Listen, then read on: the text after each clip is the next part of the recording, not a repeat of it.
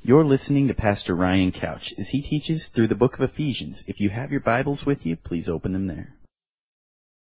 Ephesians chapter 2. Continuing to study through Paul's letter to this church at Ephesus. We've looked at chapter 1 in its entirety. Now we begin chapter 2 this morning in our text. And Paul is discussing the wealth that we possess as believers in Jesus Christ. And maybe this morning you sit here and there's like a big fat goose egg in your bank account, and I know that feeling. I know what that's all about. You know, like you're just living paycheck to paycheck, and and a lot of us are, and a lot of us um, are in that situation. But know this: that as a believer in Jesus Christ, you're wealthy beyond anything that you could ever imagine, think, or dream up that we are wealthy in Christ. And Paul is discussing this wealth in chapters 1, 2, and 3. And certainly as we look at chapter 2, we're continuing to see the wealth that we possess as believers in Jesus Christ. In fact, Paul said in chapter 1, verse 3, that we have been blessed with every spiritual blessing in the heavenly places in Christ. Not most, not some, but every spiritual blessing. We've been given everything we need for a life of godliness. And we've been talking about that. We've been talking about this wealth that we have as believers. And Paul will transition into our walk in chapter 4 verse 1. Therefore, I beseech you to walk worthy of the calling. And so we do put it into practice. This wealth does need to be applied. There is a way in which the rubber has to meet the road, but Paul first of all talks about what Jesus has done for you. And maybe you grew up all your life hearing about what you need to do for God. Maybe you grew up in a church and that was the focus. What you need to do for God. Don't, don't smoke, don't chew, don't date girls that do. You know, in fact, don't, don't date period. Don't even look at a woman, right? That I mean, and it was all about what you can do and that was the focus. It was about you. It was about your good works. It was about your efforts. And that was the focus. And the thing is, is that that's not the focus of the Bible. The focus of the Bible is what Jesus has done for you. And then in light of that, we respond. And it, and it makes a world of difference. It makes a world of difference when you're responding to something rather than initiating it. We don't initiate God's love. We respond to it. We already have it. And we already have this wealth. And that's what we want to look at this morning. In fact, we're going to see three things in our text. If you're a note taker, we're going to see what sin does, we're going to see what Jesus did, and then we're going to see what God is doing. What sin does, what Jesus did, and what God is doing. Let's read our text, and then we'll look at those things. And you he made alive, who were dead in trespasses and sins, in which you once walked according to the course of this world according to the prince of the power of the air, the Spirit who now works in the sons of disobedience, among whom also we all once conducted ourselves in the lusts of our flesh, fulfilling the desires of the flesh and of the mind, and were by nature children of wrath, just as the others. But God, who is rich in mercy, because of his great love with which he loved us, even when we were dead in trespasses, made us alive together with Christ. By grace you have been saved, and raised us up together, and made us sit together in the heavenly places in Christ Jesus, that in the ages to come he might show the exceeding riches of his grace in his kindness toward us in Christ Jesus. For by grace you have been saved, through faith, and that not of yourselves. It is the gift of God, not of works, lest anyone should boast. For we are his workmanship, created in Christ Jesus for good works, which God prepared beforehand that we should walk in them. And Lord, as we come before your word again, God, it's with expectant hearts. Lord, it's with a recognition that we have no ability to even understand your word apart from your Holy Spirit. Lord, we pray for illumination. Lord, I pray that the things that you speak through me, God, would be from you. And that, Lord, you would open our ears that we might hear. That, God, you would open our eyes that we might see. Lord, cause your word to take root in our heart and to produce fruit in our lives. In Jesus' name, amen. Well, the first thing is what sin does.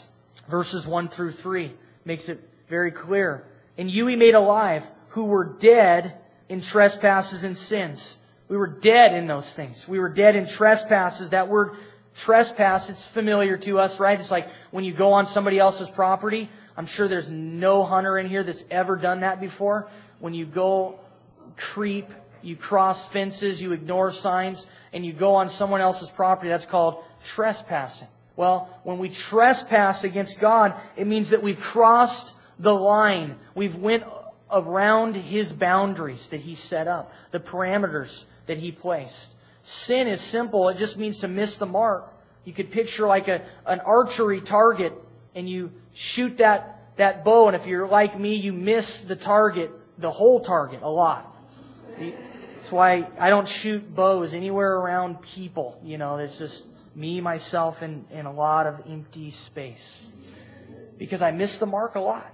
And, and you know what? As people, we miss the mark. That's what sin is. It means God set up a target. He said this is perfection, and we miss it. And some of it, have, some of us have missed it a lot in our life.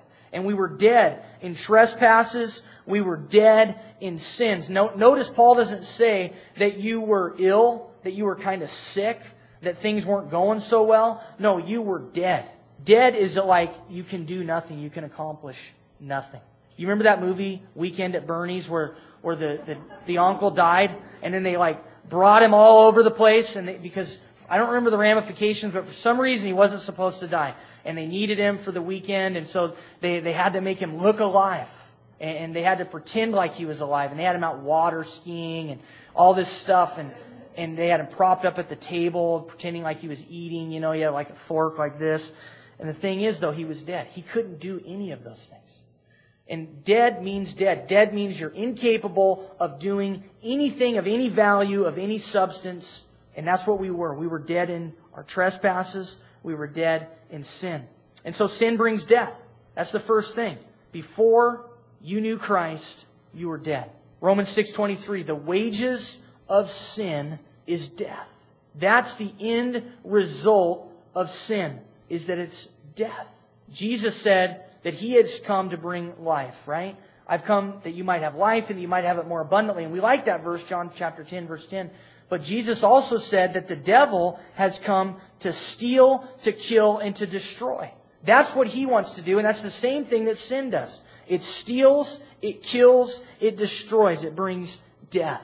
Now we read this and we think, yeah, that's the world, man. That's people that don't know the Lord. They're dead. They're going to hell. It's not good. And we, that's what we read here. And I've heard a lot of messages about that and, and just, you know, bringing out all the stuff about death and about how people are dying and going to hell and all this stuff. And the thing is that as believers, sin brings the same result in our life. It brings death. Even if you're a believer here this morning, which I hope that all of us are, but even if you're a believer here this morning, sin has the same result in your life. It brings death. Marriages are dying because of sin, because of poor choices that we've made, because of selfishness, because of pride, because of unforgiveness. Marriages are dying. Relationships between kids and parents are dying because of sin. Relationships between friends are dying because of sin. Your, your environment at work could be put to death because of your sin, because of your choice to rebel against God. Sin brings death no matter where you're at in this life. It will kill you. It will destroy you. Another thing that sin does is it leads us astray. Look at verse 2. In which you once walked according to the course of this world. And so you picture just walking, and, you're walking on this path. It's the path of this world. It's a path that's away from God, that's opposed to God. That's why we're told to repent. Repent means that you turn 180 degrees. You turn from your sin toward God. But previous to knowing Christ, we were walking 180 degrees away from God. We were doing our own thing, our own way, and we were opposed to God. We were enemies of God.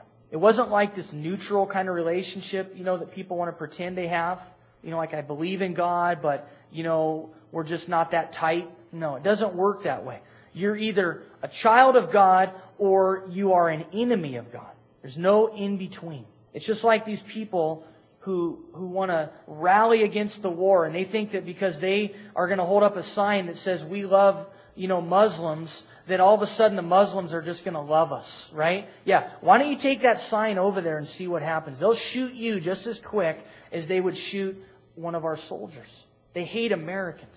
That's the thing. And that's the same thing in regard to the enmity that we have with God previous to knowing Jesus. It was the sin in us that created a separation between God and man. And this separation, it drew us away. It drew us away to the world, the course of this world. It drew us away to the devil. It says, according to the prince of the power of the air.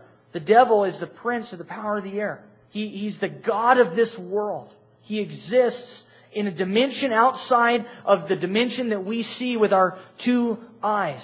But He's there, He's powerful, and He wants to destroy you. And He's the God of this world. And so as the God of this world, He has His agenda.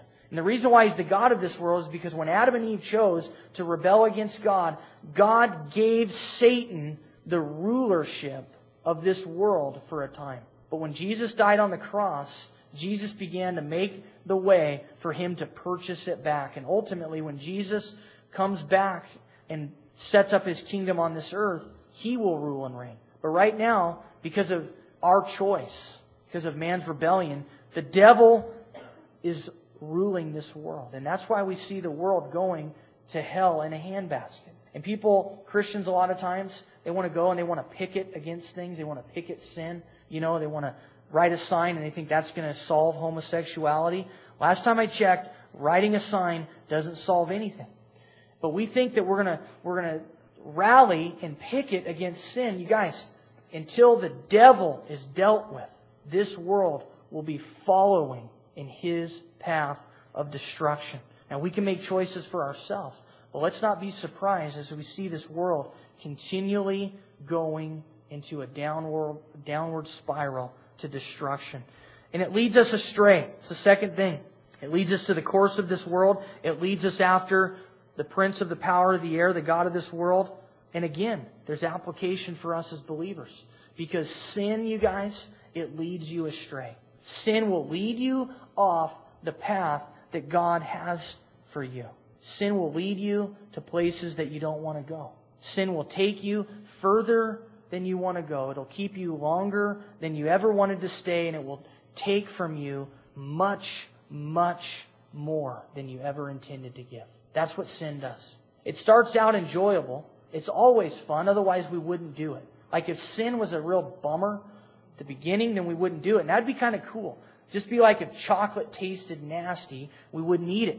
If fried food didn't taste so good, we wouldn't eat it. If sin wasn't so fun, we wouldn't do it. And in the moment, hey, in the moment, blowing your top feels good. It feels right, just exploding and telling somebody what you've wanted to say for years. I mean, that feels right. It feels good. But then there's guilt and there's destruction and there's hurt feelings and broken relationships as a result. At the moment, sex outside of the way God has set it up feels right. It feels good. It's amazing. And nobody would say that it isn't. It, you know, the, the, there's these people that want to say, well, sex inside of marriage and outside of marriage, it doesn't, it's not the same. Hey, it feels good outside of marriage. There's no question about that. If you try to tell your kids it's not, not very good, you're lying to them. I don't know that experientially because I was a virgin when I got married, but let's just say that we can all pretty much know that if it wasn't good, people wouldn't do it.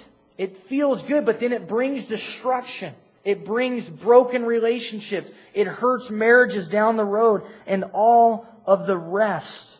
And that's what sin does. It leads us astray. It leads us to places that we never wanted to go.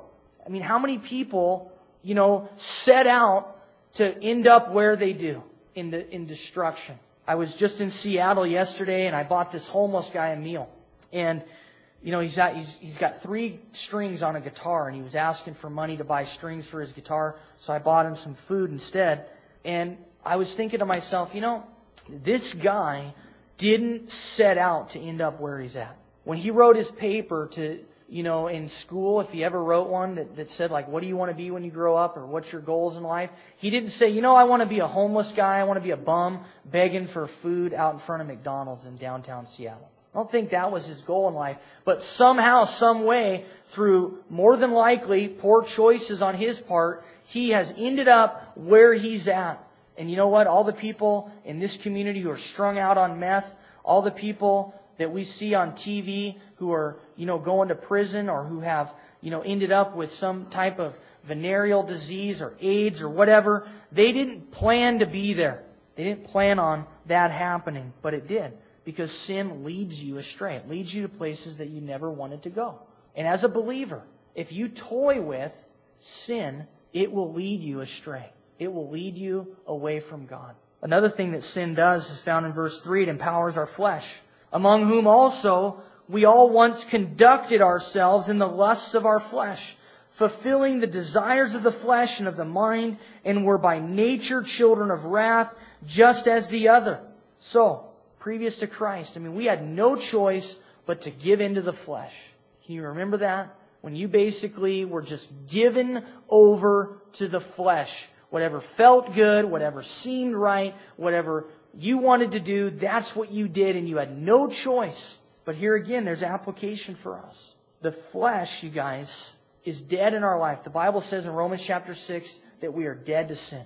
However, it's rendered inoperative, which means that it still has a voice. It still has some power in your life. You just have to render it inoperative on a daily basis. And so it's, it's still got that, that little voice there. It's, it's still got power if you give it power. You have to die to it on a daily basis. But if you feed the flesh, wow, it makes it a lot easier to give into the flesh. It's just like if, if you're fertilizing your grass and you get a whole bunch of fertilizer out into the weeds and stuff.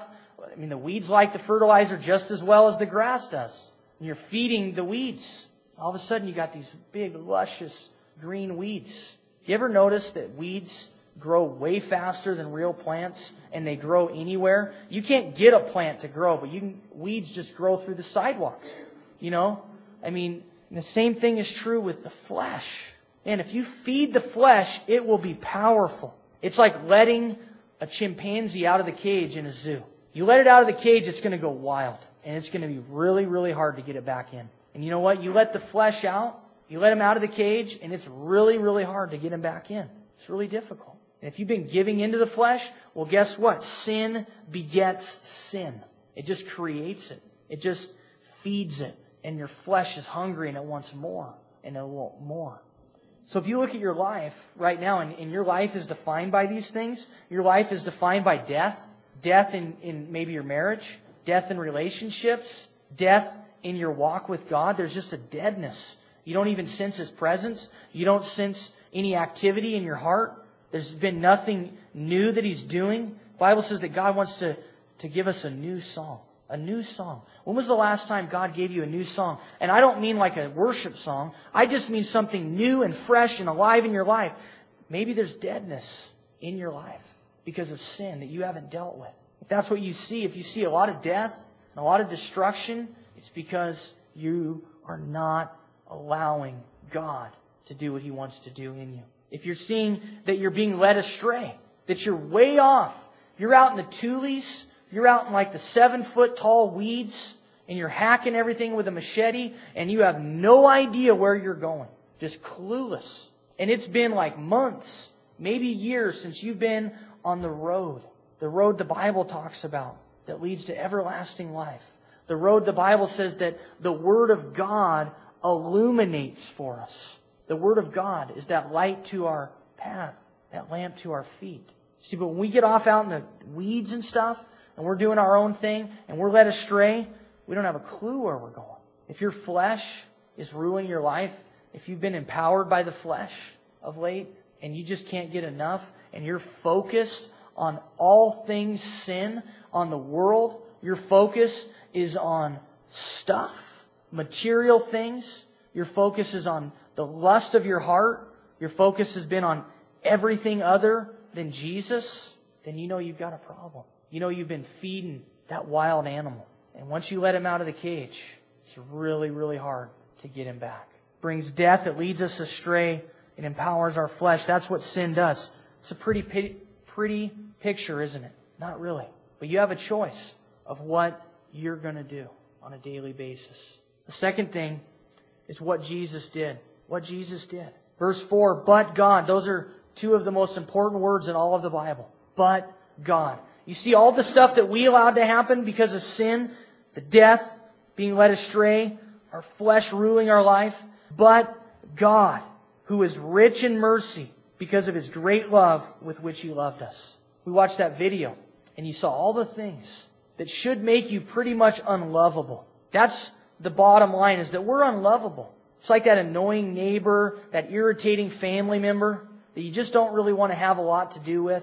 And you ask, you know, like at the family reunion, is is so and so going to be there? Yeah, oh man, you know. And or the neighbor, you see him coming, and you like hide in your house. Just don't want to deal with that person, right? There's a reason for that because they're unlovable. They're irritating. Well, think about us toward God. We were unlovable. Why would God love us?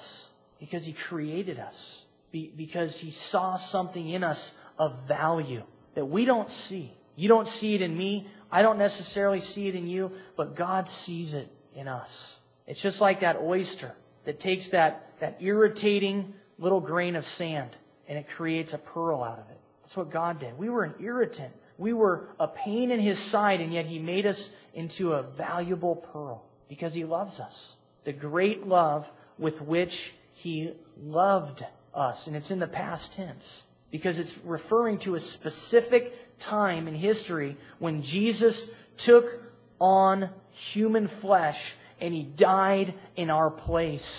That's where He loved us. He demonstrated His love for us while we were yet sinners. He didn't wait for us to clean up our act. He didn't wait for things to get, you know, sort of um, taken care of in our life.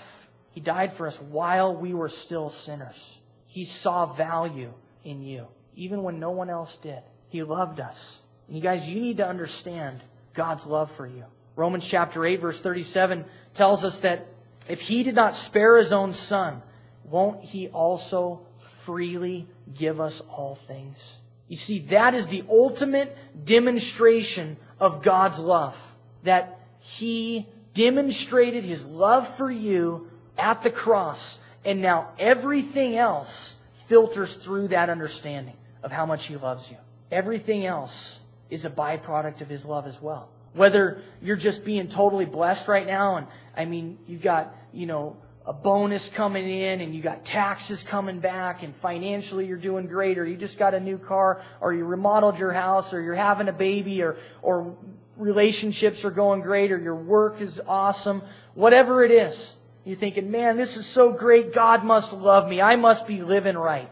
But then things begin to fall apart and relationships are crumbling, bank accounts empty, you lost your job, your kids aren't doing that well, health isn't great and you think, man, I must be living wrong. I must be being judged by God. He must not love me. And see, it's a, it's a misunderstanding of the love of God. Because whatever is happening in your life, you guys, is a product of His love.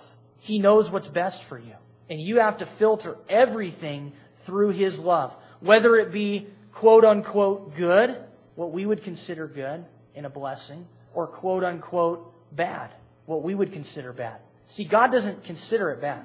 We do. Driving up to our house and it's up in flames and everything's burning to the ground, we think that's bad. But see, God has eternity in mind. That house is going to burn anyway. It's not easy. I'm not saying I'd be like, you know, jumping for joy. But what I'm saying is, is that God sees things completely differently than we do. And it's a product of His love. He loves you. And you can do nothing to make him love you more than he already does. And you can do nothing to make him love you any less than he already does. You see, the cross, you guys, the cross is the demonstration of God's love. And we can always go back to that and say, wait, this is the ultimate demonstration of his love. Everything else is filtered through that. Well, another thing that Jesus did is he made us alive. We talked about the fact that we're dead in trespasses And verse 5 repeats that even when we were dead in trespasses, He made us alive together with Christ. He made us alive. He gave us life. He took what was dead and He brought life out of it. Only God can do that. Only God can take something that's absolutely worthless and dead and breathe life into it. You remember in Ezekiel chapter 37, Ezekiel looked out and he saw a valley of bones. A valley of bones. And it was absolutely nothing but death. Have you ever been walking like out in the forest or out in the desert and you just see a big pile of bones and it was like a cow or some other kind of animal and it's just a pile of bones? You don't think to yourself, yep, one day that thing's going to rise back up out of the sand. It's dead. It's worthless. And Ezekiel saw that. And then yet God, by His Holy Spirit, began to form life in those bones. And He breathed life into them. And they began to take on sinew and muscle and skin. And God did something that would have blown their minds. And that's what He did in our life. He took death and He made it life. There's a saying, if you're born once, you'll die twice. We're all born, right? We've been born physically. But if you're only born once, you're going to die twice. You'll die physically and you'll die spiritually. And that was what Jesus was communicating to Nicodemus there in John chapter 3. Hey, if you want to know God, you have to be born again. Does that mean I crawl back up into my mother's womb? No, please don't do that. That's sick and wrong. The thing is, is that what he was talking about is that you need to be born spiritually. Not talking physical at all. He's talking about a phys- or spiritual rebirth. And if you're born twice, Jesus would tell Nicodemus, then you'll only die once. You have to be born again. If you're born twice, that is physically and spiritually, then you only die once. You only die physically. And then you'll go on to be with the Lord for all eternity. Maybe some of you here this morning, maybe you've only been born once. You've only been born naturally. And you've never been born spiritually. You've not been born again. For some reason, that term born again has like this negative connotation. Like, you know, oh, you're one of those born agains, you know. Hey, Jesus said you need to be born again. In fact, you must be born again. There's nothing negative about it. It's a transformation. It's a regeneration. He made us alive.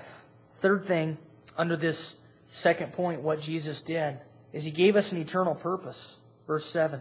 That in the ages to come, He might show the exceeding riches of His grace and His kindness toward us in Christ Jesus.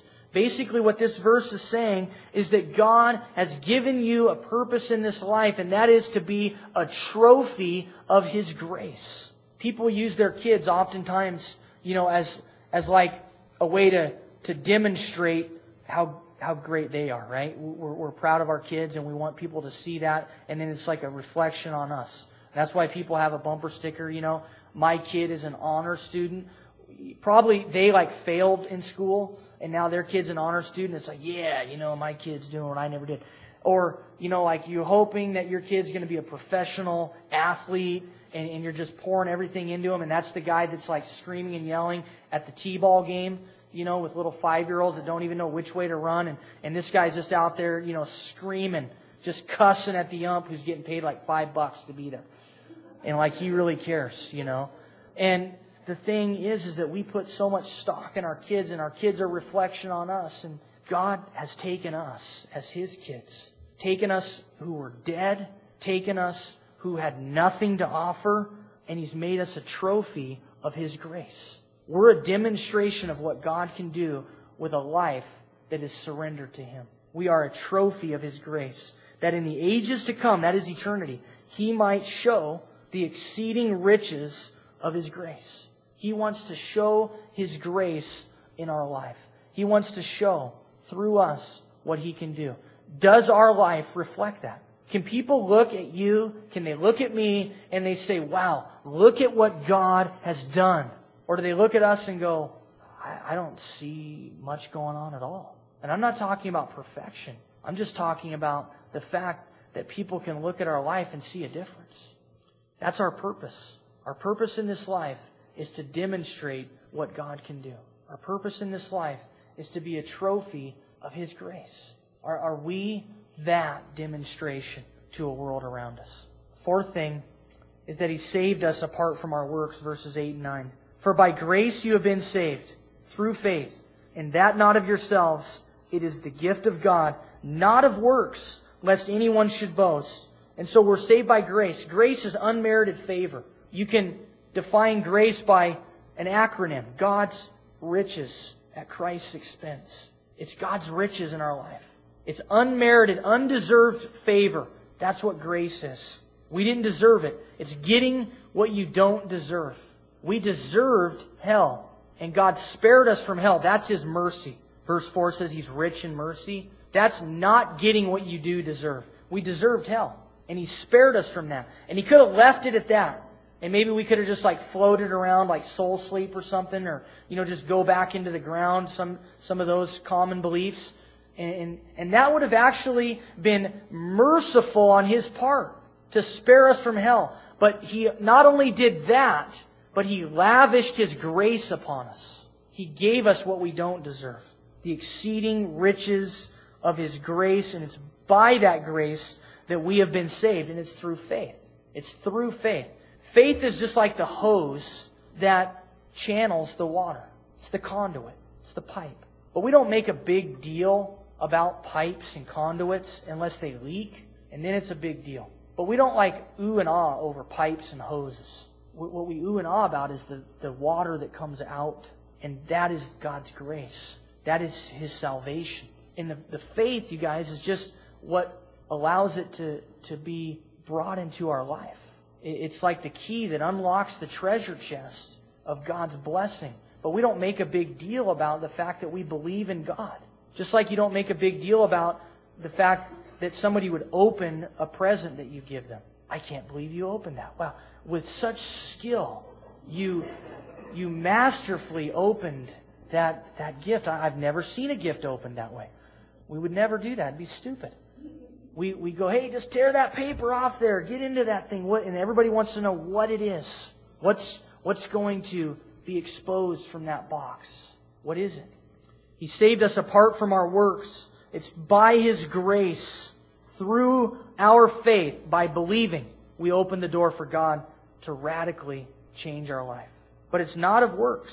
It's a gift of God. It has nothing to do with you. It's not of works, lest anyone should boast. There's no boasting in heaven. It's not going to be people going, yeah, you know, I'm pretty good and I, I earned some of my way here. There's none of that. We're all there solely by the grace of God. It's not of works, which is absolutely opposed to the way that we were brought up as humans, right? We were brought up that you work hard and you'll be rewarded for that. Even as a little kid, I got an allowance, like two bucks a week, and as soon as I got it, I rode my bike to the little store that was down on the corner and I spent every dime of it on candy. Two bucks and it was gone in an instant. That was my introduction to being a good steward. Just blow your money as soon as you get it. Two seconds into it. Not a lot has changed, but no, I'm kidding.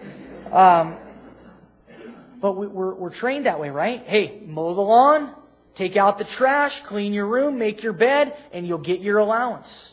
Work really hard in school, and you'll get good grades, and you'll get a good job. Be a nice person, and you'll have friends. Don't kick your dog, and, and he'll like you. You know, we, we understand the cause and effect. If, if you do something, you'll get something in return. If you love people, they'll love you back. If you give something, you'll get something in return. And that's kind of the way that we're brought up. And we take that into our relationship with God. And we don't understand how it cannot be by works. Lord, there's got to be something I can give you. There's, there's got to be something there. And, and as I've said before, we don't like to have nothing to offer. People come over for dinner, you don't want to have nothing to offer them. I remember one time Andrew and I were invited to some friend's house, and, and we got there, and they had four or five packets of top ramen out on the table. And they're like, hey, we got the water boiling. Just choose whatever packet you want, and, and we'll go ahead and cook it up. And, you know, I, I was kind of dumbfounded and I was like, I was like, wow, I don't want to say anything because because I don't want to offend him. You know, if, is it is this real? Is this true? And, and they, that went on for a while, and they cooked it up, and and then you know, of course, they laughed, and they had this big old meal prepared. You know, but it was funny. You should try it sometime on somebody. It's a great joke. But we don't like to have nothing to offer people. You know, like, hey, what do you have to drink? I've got some, uh, you know, sour milk and I've got some, uh, you know, tap water that tastes like chlorine. You know, oh man, do you have any, do you have any soda? No. Do you have any juice? Yeah. You know, we don't like that. We don't like to have nothing to offer people. It's sort of embarrassing. And we don't like to have nothing to offer God. But here's the thing. We have to come to grips with the fact that you have nothing to offer God. Zero. Except your life, which why He wants it is really the great debate. But He does. He wants our life. That's all you have to offer Him is this mangled mess that you've created. It's like, here you go, Lord. Take it. It's yours. I don't really know what you're going to do with it at this point. Pretty much destroyed it, but you can have it. We don't have anything of any value to offer the Lord. We don't have any good works to offer Him. And when we try to, it's an insult. The other day, Andrew and I went to uh, to dinner, and um, the waitress who who comes to church here, uh, she wanted to buy our dinner, so she bought our dinner, and I've never had that happen before. So I said, Andrew, do we leave a tip? I don't know if we leave a tip. What are you supposed to do? If you leave a tip, it could be kind of offensive because she bought our dinner. I don't want her to think that we're trying to like pay her back. But also, if we don't leave a tip, then she won't have anything to give to the busboy, and and you know I don't. And then she'll think maybe that we thought she didn't do a good job. What do we do? We went back and forth. We give a tip? Not. And I, I actually tried to call somebody. You know, hey, what do I do? I need a. I got a helpline here. You know. And they didn't answer, so I didn't know what to do. And so we left a tip. Figured, hey, can't go wrong with leaving money, you know. So we left a tip. That's what we ended up doing. But you know what?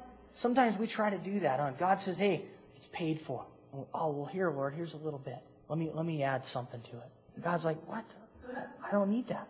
He saved us apart from our works. Well, let's talk about the last point, verse 10. What God is doing. For we are His workmanship, created in Christ Jesus for good works, which God prepared beforehand that we should walk in them. What God is doing. It's twofold here. God is doing a work in us, and God is doing a work through us. First thing, God is doing a work in us.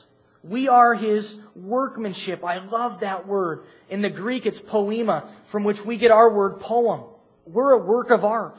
We're God's poem. We're a project to the Lord. Some of you guys like projects.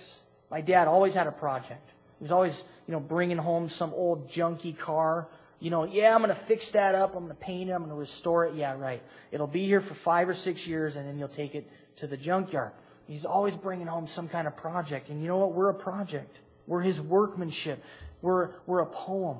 God's constantly adding to us and improving and maturing, adding stanzas to our life. He's, he's doing a work in us. But you know what, you guys? It doesn't happen passively. We just kind of think that, hey, I'll, I'll say that I'm a believer, I'll tote this, this Bible around, and I'll go to church, and I'll, I'll sing some songs, and God will do a work in me. Hey, God might do an initial work in you, and God will, will add you to the Lamb's Book of Life, and you'll be on your way to heaven, but you will stunt what God wants to do in your life from that point on if you don't do some basic things. The first thing is the Word of God. If you're not in the Word, God cannot do a work in you. If you're not in the Word, it's impossible for God to do a work. This is what God uses to transform our life. The Bible says that we're transformed by the renewing of our mind. How's our mind renewed? It's through the Word of God. We're washed by the water of the Word. All the things that sin does, bringing death, leading us astray, empowering our flesh, the Word of God does the opposite of those things. Because the Word of God draws us close to Jesus, it brings life. The Word of God is that lamp to our feet, that light to our path. It leads us where we need to go instead of astray. The Word of God depowers the flesh instead of empowers the flesh. But if you're not in the Word, man, you're going to quickly lose sight of how much you need Jesus. Quickly lose sight of that. Your flesh will run rampant. You'll be led astray. You'll bring death into your life. It's very simple but allow God to speak to you through His Word consistently. It's not enough to come here and listen to me read the Bible. You need to be doing that on your own, on a daily, on a consistent basis, if you want God to do a work in you, if you want to be His workmanship. We've all seen those projects that were like, you know, started but not completed. And, and there's a lot of us this morning. God started a work in you, And you know what? Ultimately, He will finish His work in you. Philippians says that. But as you're living your life, don't you want to allow God to be maturing you, to be developing you, to be producing His work in you? You're His workmanship. But it's up to you. It's through His Word, it's through prayer. Prayer allows God to do a work in you. But if you're not praying, and I don't mean like where you have to get on your knees and pray for like five hours. I'm just saying be in prayer. Just talk to God and allow Him to, to work things out. Ask Him questions. Ask Him what He would want you to do. Ask Him to give you strength to overcome those temptations. Ask Him to help you to respond to people in love instead of in the flesh. Prayer. And not just for yourself, but for others. Praying for other people. In fellowship. God will do a work in you as you are committed to fellowship. And I don't mean standing around after church with a donut and a cup of coffee talking about the Mariners or the upcoming NFL season. Hey, and I'm guilty as the next guy about that because I, I love that kind of stuff. I love talking about, you know, minutia. Just ask Chad. Chad and I just got back. We went up to see a Mariners game, and the whole way we were talking about like little facts and stuff, and then he'd say something, and I'd go, I don't think that's true. And he'd go, Yeah, I think it is. Or he would go, I don't think that's true. And I'd go, Yeah, I think it is. And then I would get out my Blackberry and I'd go and I'd Google it. And you know what? I was right every time.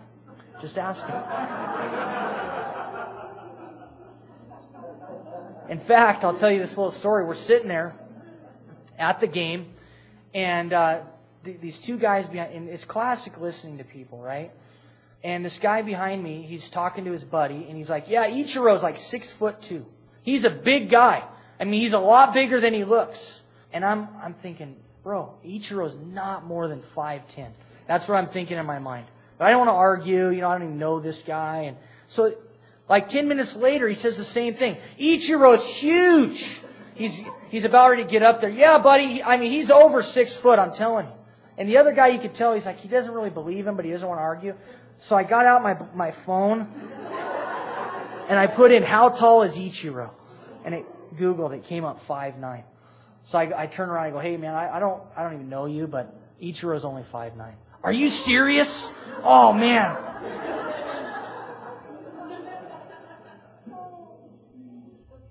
we have to allow God to do a work in us, and it will come through His Word, it will come through prayer, it will come through fellowship.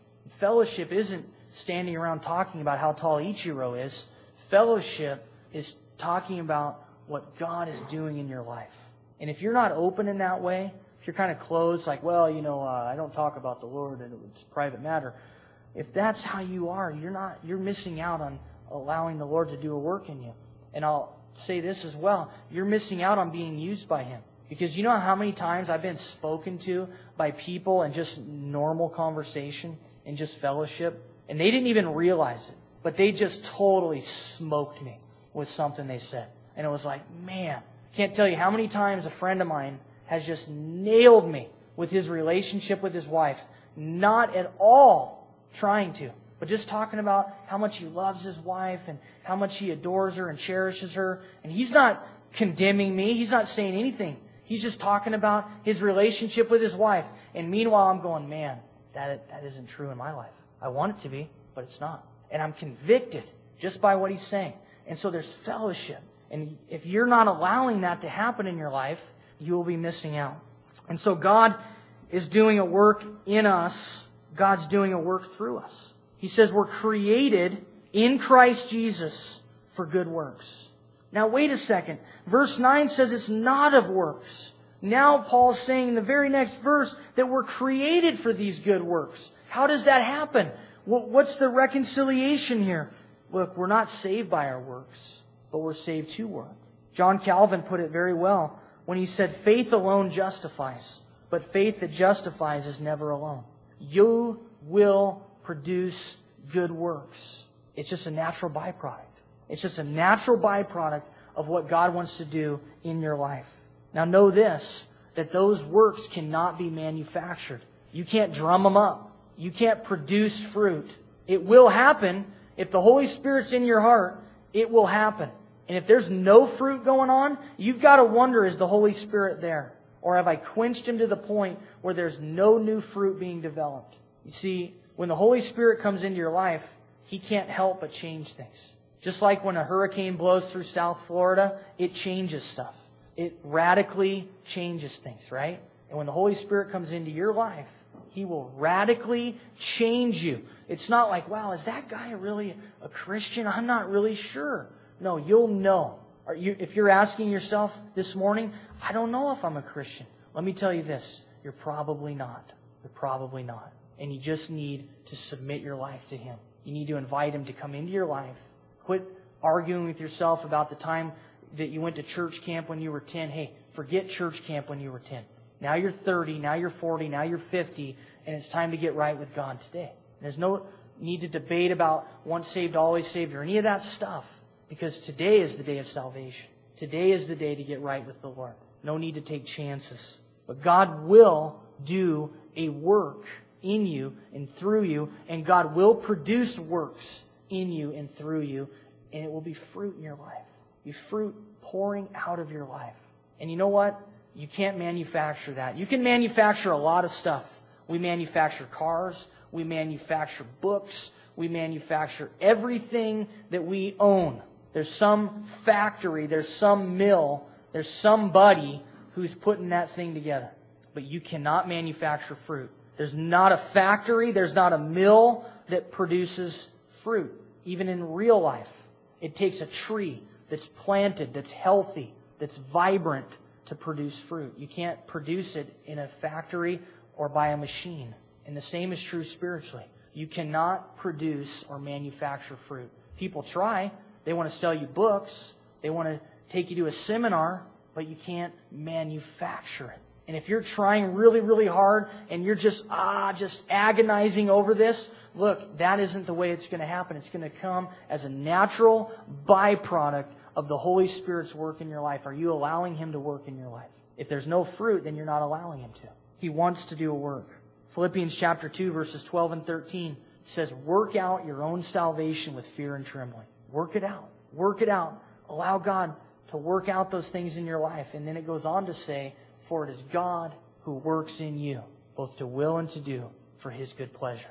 And so we're working out what has already been worked in. See, that's what I love about verse 10 that we were created in Christ Jesus for good works, which God prepared beforehand that we should walk in them. These good works, they're already there. They've already been prepared. They've already been created. You've just got to allow God to work them into your life. You've just got to allow Him to make it happen in you. The word, prayer, fellowship, obedience to God. They're already there. They've already been created. Just got to walk in them. Just got to walk with Jesus. And they'll be there. They'll be demonstrated in your life. It's not complicated. And so this morning, if your life is being defined by what sin does, don't leave here without getting that right. Don't leave here without allowing what Jesus did for you to radically transform your life.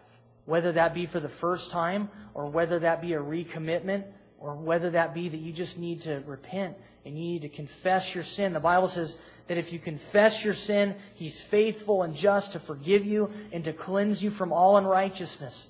Wherever you're at, maybe you're you're doing well with the Lord, but you know of late, man, there's been death, there's been a leading astray, there's been an empowerment of the flesh and, and you want to get that right. Or maybe you, you've been walk, walking away from the Lord for a long time and you need to get right this morning. Or maybe you don't know Him at all and you need to, to be born again. Today's the day to allow Jesus to do His work in you, through you, to radically transform your life. You've been listening to Pastor Ryan Couch, pastor of Calvary Chapel of Crook County, located in Prineville, Oregon. For more information on Calvary Chapel of Crook County, you may email us at info at calvarycrookcounty.com. Or if you would like to write to us, you may do so at P.O. Box 378, Prineville, Oregon 97754. Thank you for listening and God bless.